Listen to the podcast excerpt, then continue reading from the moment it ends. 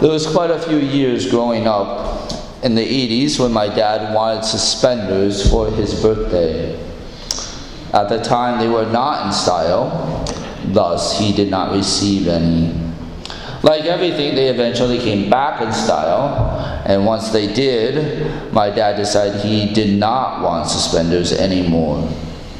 Now, some people are like this. Whatever direction everyone else is going, they purposely go in the opposite direction.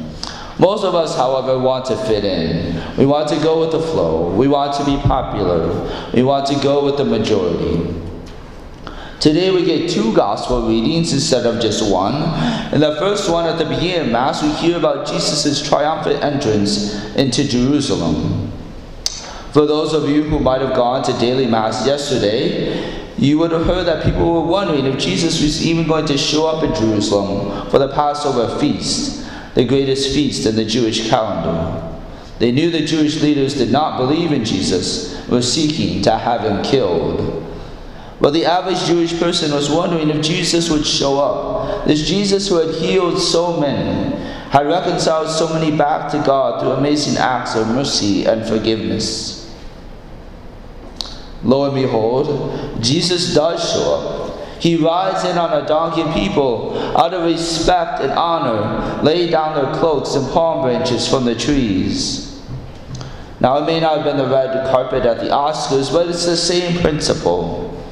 Jesus enters Jerusalem with much fanfare. The crowds are so excited to have Jesus in their midst. They welcome him to Jerusalem. We contrast that with the second gospel we read. Just five days later, the leaders of the Jewish people, the scribes and the Pharisees, get the people to turn on Jesus. They incite the crowd to yell, Crucify him! Crucify him! How could the very same people who welcomed Jesus into Jerusalem with great love and fanfare just four days later demand that Jesus be crucified? Maybe a psychologist or a historian would say differently, but I posit they were in some ways just lazy. They let others do the thinking for them. Palm Sunday, on Palm Sunday, it was a popular thing to welcome Jesus to Jerusalem. On Good Friday, it was a popular thing to demand Jesus' death. It was good the crowd to welcome Jesus into Jerusalem, to treat him as the king he is. It was not good of them to allow themselves to be riled up by the scribes and Pharisees, demand Jesus' death on a cross. At each moment of decision, we need to ask, what does God want me to do? What is God calling me to do? We cannot blindly follow the crowd. As Catholic Christians, we cannot blindly follow one party or the other.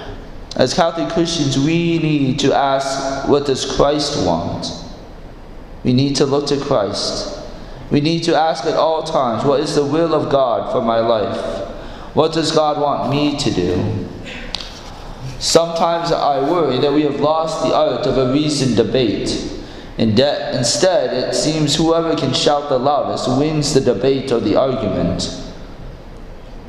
There is no easy way around it. In order to know the will of God, we need to spend time reading Scripture and prayer. I implore you to spend some extra time in prayer this Holy Week. Seek out the will of God in both the big decisions and the small decisions. I pray that we are not just crowd followers, but Jesus followers.